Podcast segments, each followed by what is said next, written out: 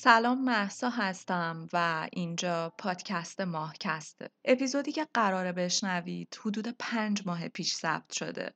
وقتی هنوز مأموریت آرتمیس یک انجام نشده بود. از آخرین باری که آخرین اپیزود ماهکست منتشر شد و من توی اون اپیزود اعلام کردم که دو هفته دیگه با آخرین اپیزود ماهکست برمیگردم اتفاقات خیلی زیادی افتاده. اتفاقاتی که هیچ کدوم از ماها حتی فکرش رو هم نمی کردیم. نمی‌دونم شاید هم فکرش رو می کردیم اما تو تصورمون هم نمی گنجید که باشیم و چنین روزهایی رو ببینیم. روزای سختی گذشته روزایی که امیدواریم به سرانجام خوبی برسه. هرچند فکر می‌کنم برای مایی که این روزها رو زندگی کردیم حتی تو تصور روزهای خوب آینده هم چشمامون خیس اشکه از فداکاری و جای خالی عزیزایی که دیگه کنارمون نیستن.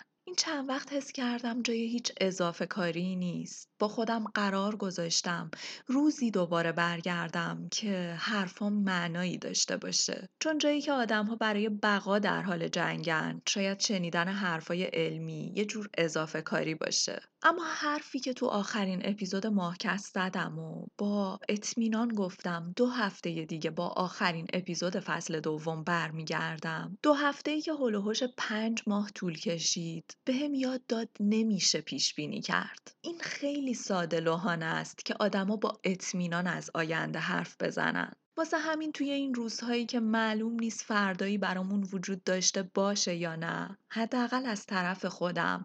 می‌خوام که تا هستم کاری کنم. به نظرم این بهتر از کاری نکردنه. امیدوارم هیچ برداشت دیگه ای از این تصمیم نشه. تو روزای عادی نیستیم. به هیچ وجه. هیچ چیز عادی نیست. من فقط می‌خوام سعی کنم تا هستم کاری که از دستم برمیاد رو انجام بدم. روزای خوب خیلی به نزدیکن. این روزها رو با حال بد کنارتونم.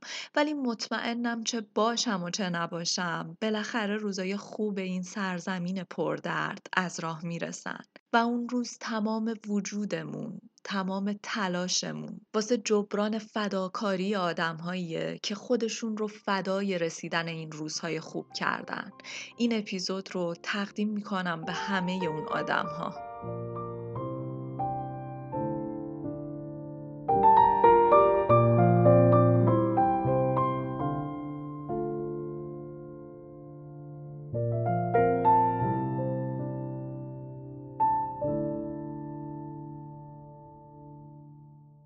داستان بلند پروازی های ماست. بلند پروازی هایی که همیشه در مرحله ایده برامون شبیه به فیلم های علمی تخیلی ولی در نهایت روزی به واقعیت تبدیل میشن. واقعیتی که زندگیشون می‌کنیم. حدود نیم قرن از زمانی که یوجین کرنن فضانورد آپولو 11 آخرین رد پای انسان رو بر روی ماه جا گذاشت میگذره. در سال 1972 و از اون روز تا حالا چیزهای زیادی تغییر کرده. جالبه که در اون سال اولین ماشین حساب دستی HP در اختیار عموم قرار گرفت. اما نکته اینجاست که ما امروز قدرت محاسباتی بیشتری داریم. امروز دوباره بشر در آستانه ترک مدار زمینه. تا حالا فضانوردان زیادی به این افتخار و موفقیت دست پیدا کردن. اما نکته اینجاست که همه اونها مردان سفید پوست بودن. امروز وقت تغییراته. به زودی اولین فضانورد زن و اولین فضانورد رنگین پوست به فهرست ستایه شده ماهنوردان اضافه میشن. همه اینها قرار به لطف برنامه آرتمیس برامون محقق بشه.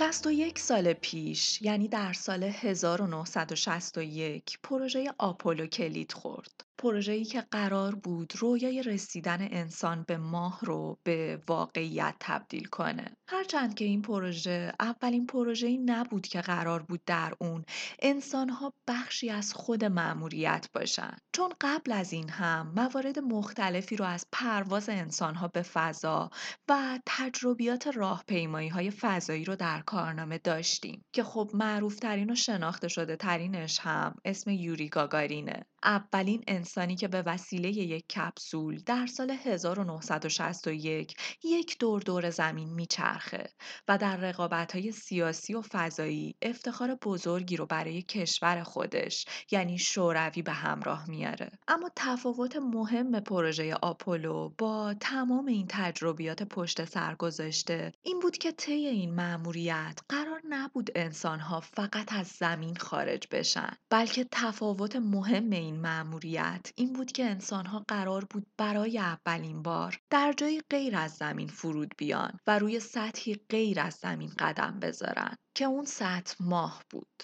این پروژه از سال 1961 شروع شد و تا سال 1972 ادامه داشت. تحقیقات و معمولیت های متعددی که در سال 1967 با یک شکست و تراژدی جدی مواجه شد. زمانی که کابین آپولو یک که قرار بود به همراه سه سرنشین خودش این معمولیت رو به سرانجام برسونه دچار آتیش سوزی میشه و هر سه سرنشین جون خودشون رو در این حادثه از دست میدن. با تمام این ماجراها اما مأموریت آپولو چندین نقطه عطف مهم رو در تاریخ پروازهای فضایی انسان برامون رقم زده. مثلا مأموریت آپولو 8 که در اون اولین فضاپیمای سرنشیندار انسانی به دور یک جرم آسمانی چرخید و یا آپولو 11 که اولین فضاپیمای سرنشینداری بود که انسانها رو روی ماه فرود آورد. در پروژه آپولو حدود 382 کیلو سنگ و خاک ماه به زمین آورده شد که خب این محموله ها کمک زیادی به درک بهتر ترکیب ماه و حتی تاریخ زمین شناسی خود زمین رو برامون به همراه داشت. آپولو اولین تجربه مهم و عملی ما در سفر به ماه بود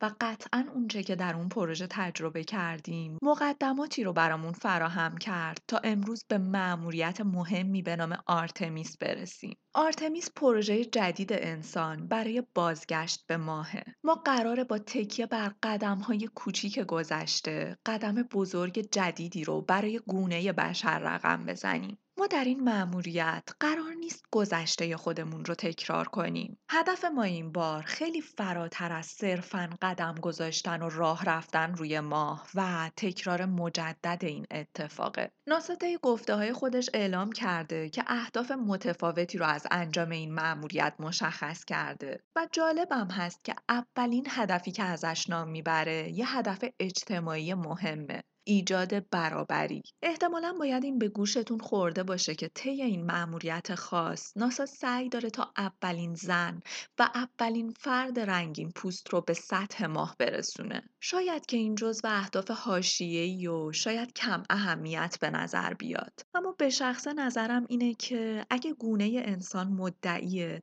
که تنها گونه ای روی زمینه که چیزی به نام فرهنگ چیزی به نام تمدن رو برای خودش ساخته الان دیگه وقتشه که این ادعا رو در تار و پود ریزترین تا کلانترین بخش های زندگیش هم وارد کنه. برگردیم به آرتمیس که دومین هدف مهمش کسب تجربه است. درسته که ما با مأموریت آپولو اولین تجربیات خودمون رو برای بازگشت پرقدرتتر به ماه کسب کردیم. اما این بار اهدافمون فراتر از این هاست. نکته و سوال مهم خیلی ها این بود که اگر ما این توانایی رو داشتیم که به ماه برگردیم چرا طی این سالها این کار رو انجام ندادیم؟ و خب جواب این سوال به اهداف بزرگ این مأموریت برمیگرده. ما در حال آماده شدن و برنامه ریزی بودیم. درسته که ماهیت این مأموریت برامون سفر به ماه معرفی شده اما این اولین قدمه ما قراره به ماه سفر کنیم تا تجربه کسب کنیم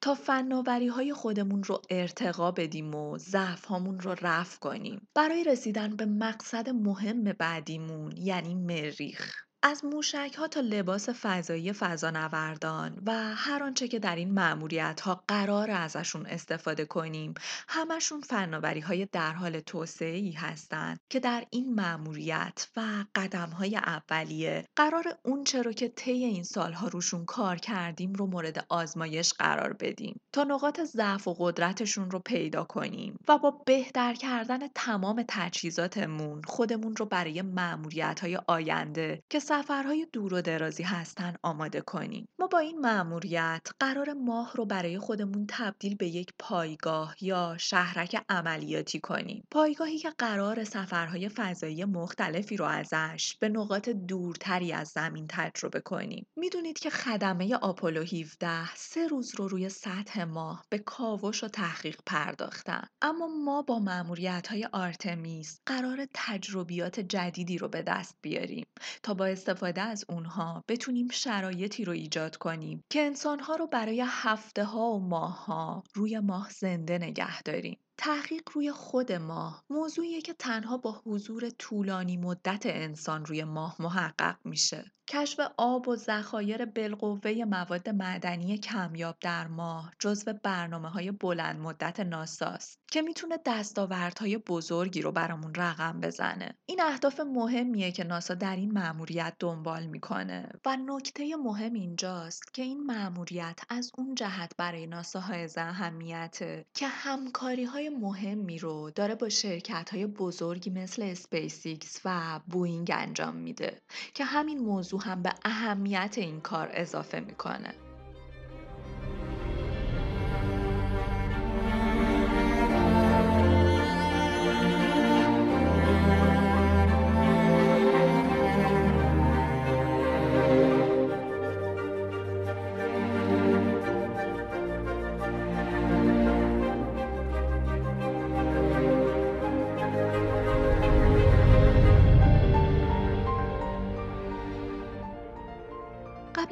چیزی یه توضیح بدم در رابطه با اینکه اصلا چرا اسم این مأموریت آرتمیسه؟ برای جواب دادن به این سوال باید برگردیم به مأموریت آپولو اینکه دلیل نامگذاری آپولو چی بوده آپولو در اساطیر یونان باستان یک خدای مهم برای یونانیان و رومیان بود. بهش اسم بهترین خدا رو هم دادن چون خدای موسیقی و دانش بود. آپولو اسم اولین مأموریتی بود که قرار بود انسانها رو به ماه برسونه. و حالا مأموریت آرتمیس یعنی دومین مأموریت انتقال انسان به ماه برگرفته از نام خواهر دوقلوی آپولو خدای یونانیانه. خواهر دوقلویی که الهه ماه و شکاره. الهه جاودان که در تیراندازی با تیر و کمان مهارت بسیار بالایی داشت و می‌تونست هر بار به طور دقیق نشونه گیری کنه و به هدف بزنه. ناسا اعلام کرد این الهه یه جورایی خلاصه تمام تلاشهاییه که برای انجام این مأموریت صورت گرفته. و در عین حال تدایی کننده رسیدن به هدف و داستان خواستن و توانستنه. داستان شدن ناممکنها در رابطه با نامگذاری فضاپیمای اوراین که در واقع فضاپیمای حمل انسان به ماهه اوراین به معنی شکارچیه و در همین داستان اساتیری اوراین همدم و یار آرتمیس در شکاره پس ما در این نامگذاری های خلاقانه و جذاب درگیر یک داستان اساتیری هستیم که بی ارتباط هم نیست با داستانی که در دنیای واقعی رقم زدیم. مأموریت آرتمیس یک مأموریت سه مرحله‌ایه در مرحله اول یا در مأموریت آرتمیس یک یک پرواز آزمایشی بدون خدمه اتفاق میافته. یعنی توی این مأموریت خبری از حضور انسان ها نیست.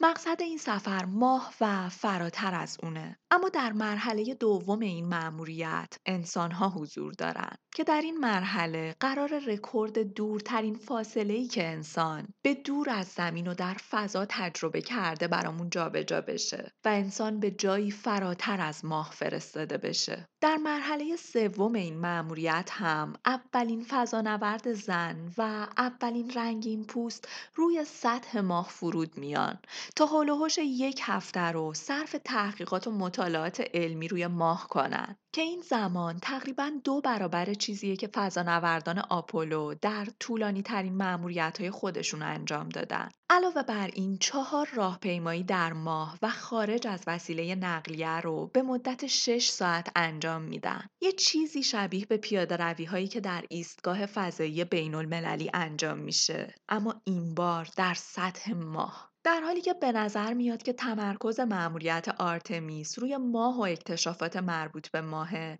اما اهداف بلند مدت ناسا از این مأموریت فراتر از این حرف هاست. شاید نکته‌ای که خیلی ها ازش بیخبر باشن اینه که مأموریت آرتمیس در مرحله سوم خودش متوقف نمیشه. انجام این سه مأموریت برای ما انسانها در واقع شروع یک مسیر طولانیه. ناسا قصد داره با ادامه دادن این مأموریت ها و آزمون و خطاهایی که انجام میده تجربه کسب کنه. پس قطعا آرتمیس در همین سه مأموریت خلاصه نمیشه و یک پروژه طولانی مدته. اگه مأموریت های آرتمیس یک تا سه خوب پیش بره، ناسا بلند پروازی هایی رو در رابطه با انتقال بیشتر آدم ها به ماه داره. همونطور که گفتم یکی از مهمترین این برنامه ها هم ساخت پایگاه هایی در ماهه که در نهایت این امکان رو برامون فراهم می‌کنه که از ماه به عنوان مکانی برای مأموریت های سفر به مریخمون استفاده کنیم. حتی آرتمیس چهار همین امروز در حال پایه‌ریزی و برنامه ریزیه. در ژوئن سال 2022 ایرباس گزارش داده که مهندسی ماژولی رو دریافت کرده تا به فضانوردان این امکان رو میده در مداری به دور ماه زندگی کنن تا برای چهارمین مأموریت آرتمیس آماده بشن که قطعا در روزهای پیش رو باید منتظر شنیدن جزئیات بیشتری از مأموریت های آینده آرتمیس باشیم.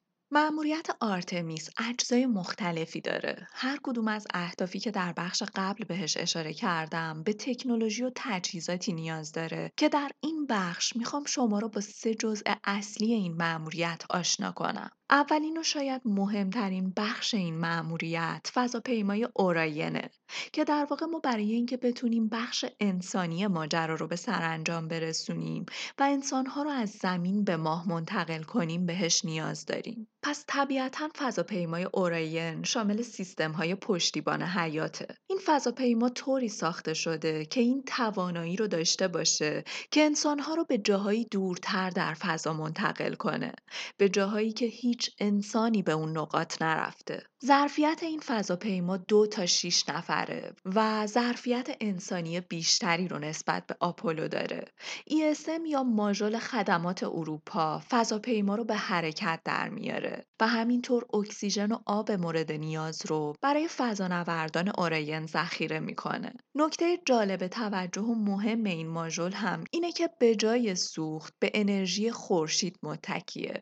پس به نسبت آپولو می‌تونه ظرفیت بیشتری رو برای انجام معمولیت های طولانی تر ایجاد کنه. اما در بخش تجهیزات و تکنولوژی این معمولیت شاید یکی از مهمترین ها و در عین حال هیجان انگیزترین بخش ها لیونر گیتوی یا دروازه قمری باشه. دروازه قمری در واقع یک ایستگاه فضایی کوچیکه که قرار در مدار ماه ساخته بشه. این ایستگاه قرار تبدیل به محلی برای دریافت انرژی خورشیدی، یک آزمایشگاه علمی، یک محل سکونت کوتاه مدت برای فضانوردان و همچنین مکانی برای نگهداری مریخ نوردان و یک سکوی انعطاف پذیر برای معمولیت های مربوط به ماه و فراتر از اون باشه. این ایستگاه یه جورایی همون ایستگاه فضایی خودمونه که این بار به جای مدار زمین قرار در مدار ماه ساخته بشه و برای ساختنش هم به چند تا مأموریت سرهم کردن قطعات یا در واقع همون منتاج کردن نیاز داریم. طبق برنامه ریزی های اولیه اولین معمولیت های منتاژ و سرهم کردن و ساخت دروازه قمری در مدار ماه رو احتمالا در سال 2024 شاهد هستیم. این ایستگاه قراره که گاهی میزبان فضانوردان ما باشه و اتفاقا همین گهگاه میزبان بودنش هم متمایزش می‌کنه از ایستگاه فضایی بین المللی که از سال 2000 به طور مداوم میزبان فضانوردان بوده. بریم سراغ سومین بخش که سیستم پرتاب فضاییه. Space Launch System که مخفف اسمش زیاد به گوشمون خورده. SLS نقطه اشتراک اجزای مختلف این مأموریت سیستم پرتاب کننده ایه که قرار تجهیزات مختلف ما را از جو زمین خارج کنه و به فضا منتقل کنه. این موشک فوق سنگین که بلندتر از مجسمه آزادیه حدود 100 متر ارتفاع داره. قدرتمندترین موشکیه که تا به امروز ساخته شده و قرار محموله های ما رو به جایی هزار برابر دورتر از ایستگاه فضایی بین المللی منتقل کنه. یعنی جایی که دروازه قمری حضور داره. این پرتابگر خاص در طول دهه های گذشته مدام در حال پیشرفت و اصلاح و توسعه بوده. تأخیرها و هزینه های زیادی رو هم رو دستمون گذاشته اما به نظر میاد که ارزشش رو داشته.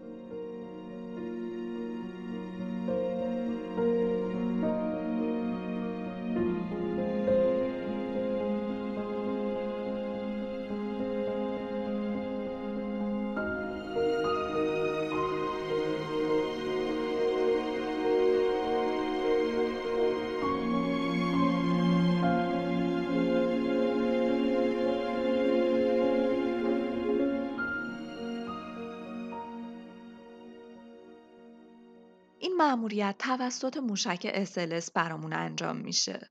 آرتمیس یک یک مأموریت چهل و دو روزه است و درسته که خدمه انسانی درش حضور ندارن اما این به این معنی نیست که ما در پرواز اولمون تست انسانی نداریم. ما به جای انسانها در اولین مأموریت خودمون از مانکنها استفاده می‌کنیم. مانکنهایی که قرار زیست شناسی انسانی رو در این پرواز مورد آزمایش قرار بدن. این مانکنها زیست مردانه و زنانه رو در این پرواز شبیه سازی می‌کنن. اولین مانکن و البته فرمانده این مأموریت فرمانده مونیکین کمپوسه که اسمش برگرفته از یکی از مهندسین ناساست که نقش مهمی رو در مأموریت آپولو در بازگشت ایمن و امن خدمه آپولو 13 به زمین ایفا کرد. آقای مونیکین کمپوس مانکن روی صندلی فرماندهی مأموریت آرتمیس یک میشینه. صندلی که در زیر اون سنسورهایی برای اندازهگیری شتاب و لرزش وجود داره. تا این موضوع رو مورد بررسی قرار بده که انسانی که در های آینده قرار روی این صندلی بشینه چه میزان شتاب و لرزشی رو تحمل می‌کنه. اما آقای فرمانده ما تنها نیست. هلگار و زوهار دو مدل زن دیگه حاضر در این مأموریت هستند. ماجرا اینه که این دوتا مدل از موادی ساخته شدن که استخوانهای انسان، بافتهای نرم بدن و اندامهای زنانه رو تقلید می‌کنن و نقش اونها در این مأموریت تشخیص و اندازهگیری تشعشعاته که بدن فضانوردان ما قرار باهاشون روبرو بشه. ناسا در شرح وظایف این دو مدل گفته زوهار یه جلیقه محافظ در برابر تشعشع داره در حالی که هلگار این جلیقه رو نمیپوشه. ما از طریق بررسی و مقایسه این دو مدل می‌تونیم اطلاعات خوبی رو از اینکه این جلیقه محافظ که در واقع قرار پوشش محافظ فضانوردان ما در این مأموریت باشه تا چه میزانی توانایی محافظت از بافت و استخونهای بدن رو داره. دو تقویت کننده موشک جامد عظیم دو نیم میلیون لیتر پیشرانه رو ذخیره و مصرف می‌کنه تا فضاپیمای اوراین ما رو از طریق جو زمین به مدار بفرسته. مأموریت آرتمیس یک بین 26 تا 42 روز اتفاق میافته. رسیدن به ماه بین یک تا دو هفته طول می‌کشه. جایی که اوراین نزدیک به سطح ماه حرکت می‌کنه و به وسیله ضربه گرانشی که از ماه دریافت می‌کنه برای وارد شدن به مدار رتروگراد دور استفاده می‌کنه. مدار رتروگراد به این معنیه که در مداری خلاف جهت ماه میچرخه. فضاپیمای ما بین 6 تا 19 روز در اون مدار حرکت می‌کنه و بعد برای کمک به حرکت 9 تا 19 روزه خودش برای بازگشت به زمین دوباره به سمت ما حرکت می‌کنه. وقتی که در این مأموریت از ماه و فراتر از اون حرف می‌زنیم در واقع داریم از مدار رتروگراد حرف می‌زنیم که قرار گرفتن در اون ما رو به جایی دورتر از تجربیات قبلیمون میرسونه. جایی که دورتر از ماه و مداریه که فضاپیمای ما قرار در اون آروم بگیره. نکته اینجاست که حتی همین مأموریت بدون خدمه هم برای ما اولین بارهای زیادی رو می‌سازه. به گفته ناسا، اوراین برخلاف هر فضاپیمای دیگه‌ای بدون لنگر انداختن در ایستگاه فضایی که در مدار زمین قرار داره به حرکت خودش ادامه میده. این یه رکورده و نکته حائز اهمیت دوم ما اینه که اوراین داغتر از هر فضاپیمای دیگه‌ای به زمین برمیگرده. با دمایی حدود 2760 درجه سانتیگراد. بعد از پرتاب و بازگشت موفقیت آمیز در مأموریت آرتمیس یک، آرتمیس دو قصدش اینه که برای اولین بار بعد از سال 1972 انسان رو به نزدیکی های ماه ببره. آرتمیس دو از طریق یک سیستم پرتاب فضایی عظیم فضاپیمای اوراین رو در یک مأموریت هشت روزه همراه با انسانها به نزدیکی های ماه می‌بره. فضانوردان و کنترل کننده های مأموریت در آرتمیس دو داده هایی رو در رابطه با اوراین و عملکرد خدمه جمع آوری می‌کنن تا بتونن سطح آمادگی این مجموعه برای فرستادن انسانها به سطح ماه رو بررسی کنن. هنوز اینکه چه کسانی قرار مأموریت آرتمیس دو رو انجام بدن مشخص نشده.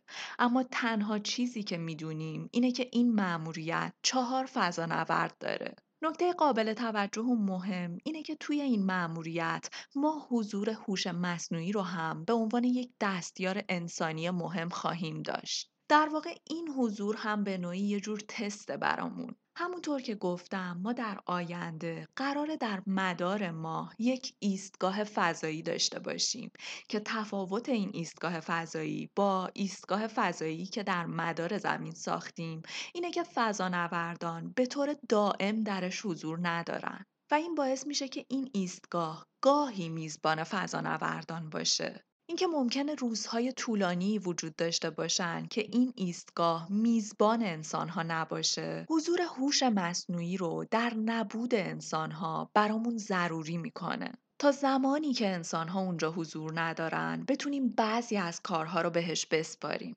چهار فضانوردی رو که در مأموریت آرتمیس دو ره سپار این سفر می‌کنیم افرادی هستند که رکورد دورترین فاصله انسانی از زمین رو میشکنن.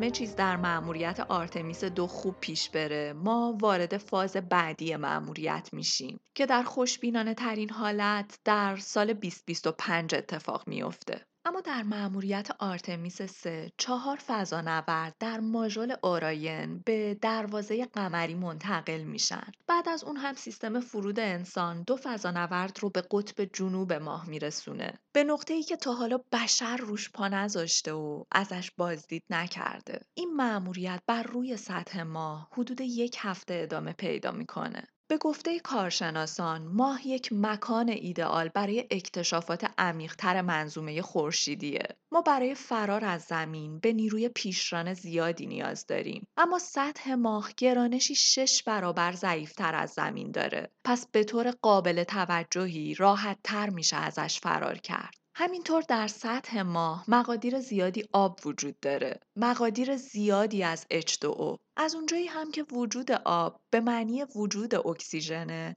محققان محاسبه کردند که در لایه بالایی ماه فقط در لایه بالایی ماه اکسیژن کافی برای نگهداری 8 میلیارد انسان برای 100 هزار سال وجود داره. همینطور اکسیژن مایع نیروی پیشران برای موشک های ماست. بنابراین استخراج این عنصر در ماه می‌تونه سوخت مناسب سفرهای دور و دراز ما باشه و البته در اولین قدم سوخت مناسب برای سفر به مریخ. به همین دلیل هم هست که در برنامه ریزی ها کمپ اصلی آرتمیس قرار در قطب جنوب ماه ساخته بشه. چون ما از قبل می‌دونیم که اونجا مقادیر زیادی از آب وجود داره. نور خورشید در اون منطقه بسیار مطلوبه و تقریبا در 90 درصد مواقع قطب جنوب ماه روشنه. در مقایسه با روال عادی روی سطح ماه که دو هفته روشنایی روز و دو هفته تاریکی مطلق رو تجربه می‌کنه. این خبر بسیار خوبی برای پایگاه قمری ماست که قرار انرژی خودش رو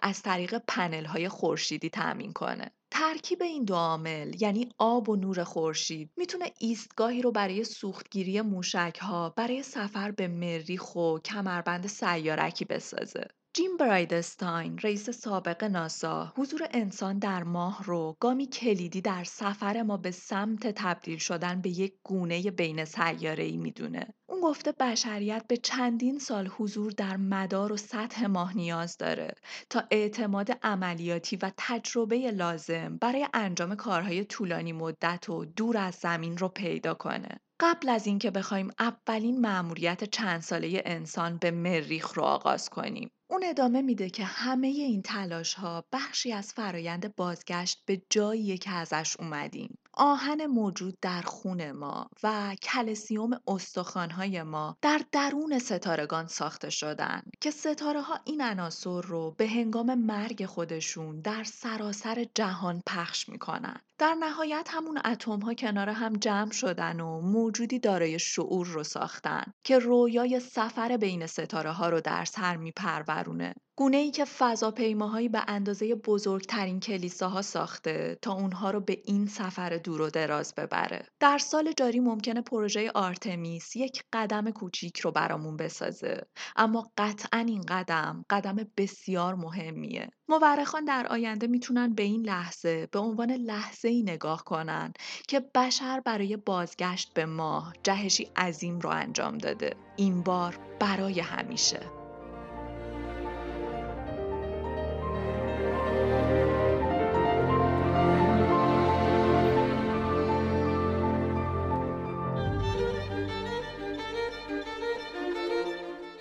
ممنون که تا پایان همراه بودید. اطلاعات این اپیزود قبل از انجام مأموریت آرتمیس یک گردآوری شده. امیدوارم که فرصتی باشه که بتونم جزئیات و بررسی مأموریت آرتمیس یک رو که حالا دیگه انجام شده در یک اپیزود ویژه براتون داشته باشم. فصل دوم ماهکست اینجا به پایان می‌رسه. سعی می‌کنم تقریبا بدون وقفه فصل سوم رو با حال و هوا و موضوعات جدید شروع کنم. منابع استفاده شده در این اپیزود رو در قسمت توضیحات پادکست پیدا می‌کنید. برای حمایت از ماهکست هم می‌تونید از لینک پیپال هامی باش استفاده کنید. خوب باشید و تا به زودی بدرود.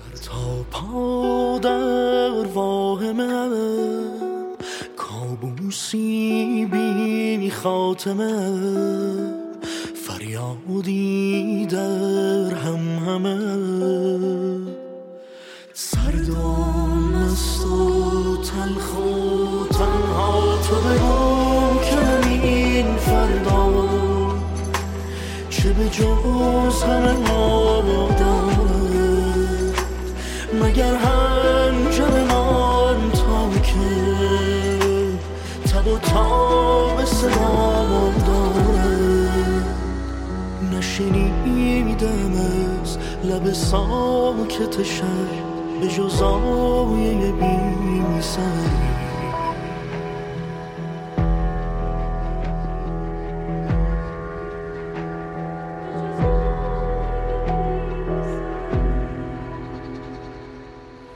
ایران نفس های رخ داده در سینه میدانمت. ایران دمیرم از ترکش کینه میخواهمت ایران. به من شوق خورشید تو می‌کشد شام ما را. تو بگو کمین فردا. چه به جز غم ما دارد مگر هنجرمان تا که تب و تاب صدا دارد. تو بگو که این فردا. چه به جز غم ما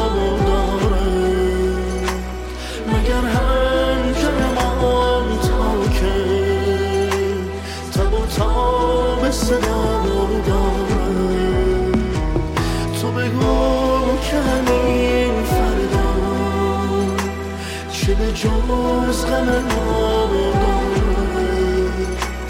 مگر هم